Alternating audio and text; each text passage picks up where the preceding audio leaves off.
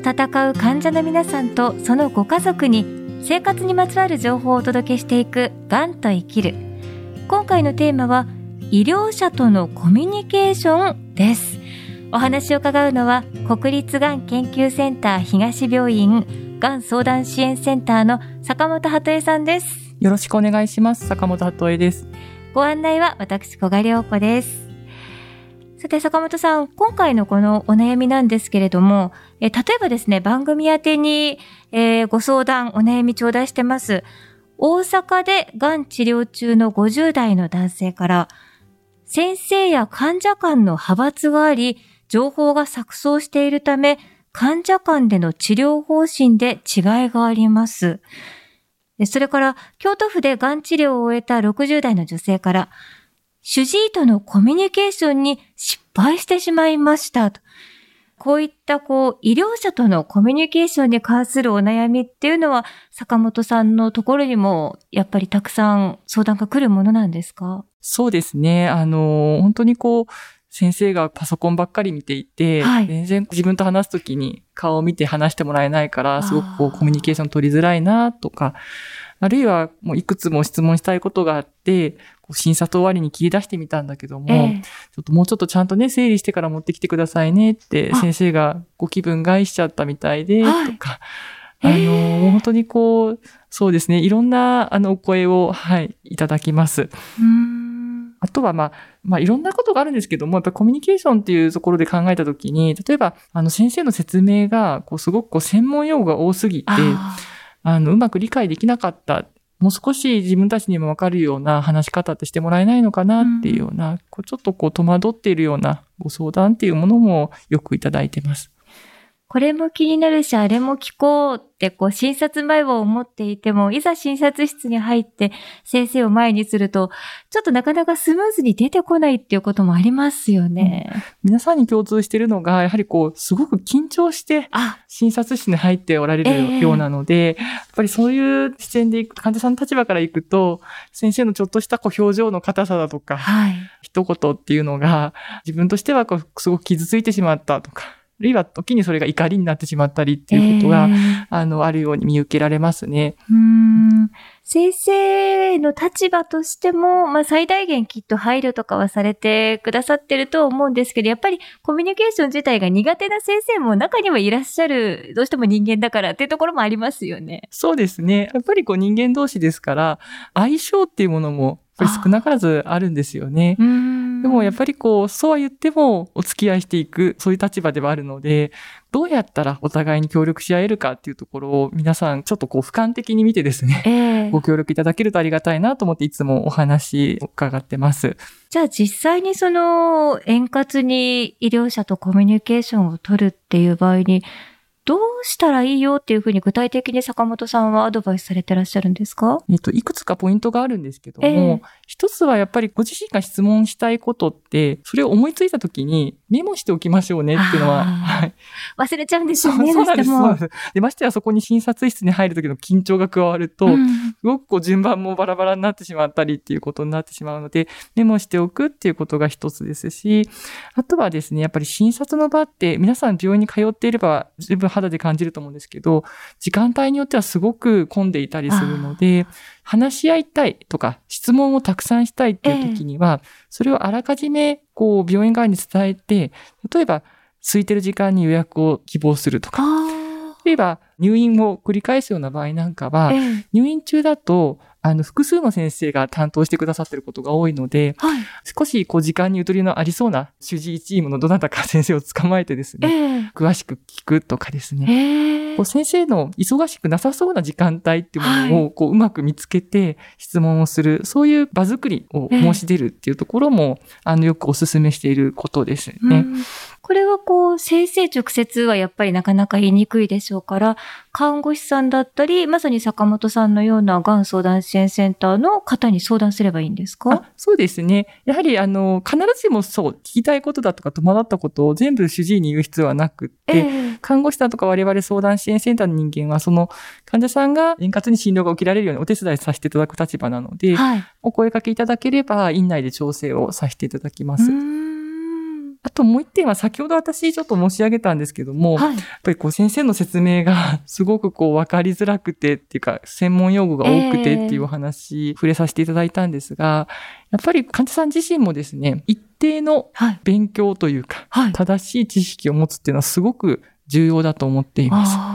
うん、受け身なだけではダメだよっていう部分があるんですね。そうですね。やっぱりこう、お医者さんはお医者さん、医学の専門家。で、患者さんは自分自身の気持ちだとかそういうことに対してはもちろん患者さん自身の専門家なんですけども、はい、やっぱり生きてきた専門分野が違いますよね。多分普段仕事をしている中で、例えばこう業種の違う方と話すときとかに、はい、それなりに予習をしていったりとか、そうですね、しますよね、それと同じだと思います。やっぱり共通言語を作るってすごく大事で、だからこそあの以前にもお話しさせていただいた患者さん向けのガイドラインだとか、とは、がん情報サービスのこう用語集だとかを、一通りはちょっと目を通していただいて、そこから診察に入っていただくことで、ええ、一つ一つの単語がわかるわからないで、つまずかないで済むっていうんですかね。うん、そういうあの工夫は患者さん自身も私はちょっと協力をしてほしいなっていつもお話をしています。で、実際に、まあ、あれも気になる、これも気になると思ってても、やっぱり先生忙しいんじゃないかとか、他にも患者さんいっぱいいるんじゃないかと思うと、なかなかこう、ちゃんと質問用意してきたけど、全部聞けなかったちょっともうなんかいろいろ辛いけど自分がここで飲み込めばいいかな、もう黙ってればいいかなって我慢しちゃうこともやっぱりありますよね。うん。でもそんなにこう我慢をされなくても大丈夫というか、ええ、あの何か話をするとか自分のことを申し出るっていうことって、まあ、決して、あの、わがままではなくって、治療を受けていくって、やっぱりこう、お医者さんと患者さんの共同作業なので、自分が今感じてることだとか、辛いことだとか、あるいはこうありたいなって思ってることって、やっぱり言葉に発して初めてお医者さんも理解できることがたくさんありますので、えー、やっぱりまずは共同作業なんだから知ってもらおうっていうつもりで、まず言葉に発していただく、それがより良いこう先生との協力体制を作るこう第一歩だと思うんですね。なので、我慢ではなくて、円滑なコミュニケーションのために自分からまずは声を発してみようっていう気持ちでお声かけいただけるといいかなと思います。いや、もう本当にもお話を伺って、患者さん自身もしっかりある程度はちゃんと勉強して共通言語を自分の中に持って、その上で先生、医療者の方に、まあ、積極的に自分からもある程度まとめてお話をきちんと体系だって聞くっていうところが重要なんですね。そうですね。あの、坂本さん、逆に医療者側からの患者さんに対するお悩みっていうのもあるんですか？もちろんあります。はい、あの、ここまでお話ししてきたように、コミュニケーションがいろいろこうずれていった時って、やっぱり患者さんも辛いと思うんですけど、えそういう時って、やっぱり相手も必ず辛いんですよね。んなんて言うんだろう。人間とそうやってこう総合作用の中で生きてるじゃないですか。えので、やっぱり患者さんにぜひお願いをしたいなと思うのは、不平不満を一方的にあの投げつけないっていうようなことは、やっぱりこうお願いしたいところです。まあやっぱり先生たち、もちろん看護師ですとか薬剤師とか、病院で働いている人間も皆さんと同じ人間で、えー、やっぱりこう感情がぶつかるとですね、それなりに辛いですよ。まあ、でも、やっぱりこう、医療という現場に立っている中で、人の役に立ちたい、自分の専門分野で皆さんに貢献したいって思いが根底にはありますから、えー、じゃあ、どうするかって言った時には、あの人間としての最低限のルールっていうんですかね、えー、感情的にいきなりぶつけるんじゃなくって、当事者以外、先生に対して不満があった時には、私たちみたいな相談員に声をかけていただいて、うんうん、ちょっと調整を図るだとか、そういうあのご協力をしていただけるとありがたいです。さて、次回は来年から改正される傷病手当金の制度について、坂本さんに詳しくお話を伺います。引き続きよろしくお願いします。よろしくお願いします。三井不動産は2022年の夏千葉県柏の葉にある国立がん研究センター東病院の敷地内に病院連携宿泊施設三井ガーデンホテル柏の葉パークサイドを開業します。145室の客室を備えたホテル内には緊急時対応スタッフが常駐し国立がん研究センター東病院と連携しながらご宿泊時の急な体調変化をサポートします。またそれぞれの方の体調を考慮したお食事のご用意など宿泊されるがん患者さんのニーズにお応えする設備やサービスを準備しています。三井不動産は三井ガーデンホテル柏の葉パークサイドを通してがんと向き合う患者さんとそのご家族の方々に安心で安全な滞在を提供してまいります。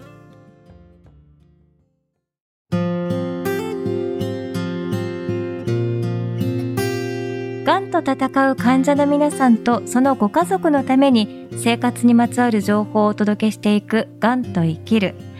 今日坂本さんにお話を伺って改めて、まあ、がんにかかった方も、そして医療者の方も、本当にこう一人の人としていろいろ相手のことを思いやりながら一つのチームとして向き合っていくっていうことの大切さ、しっかりと学ぶことができました。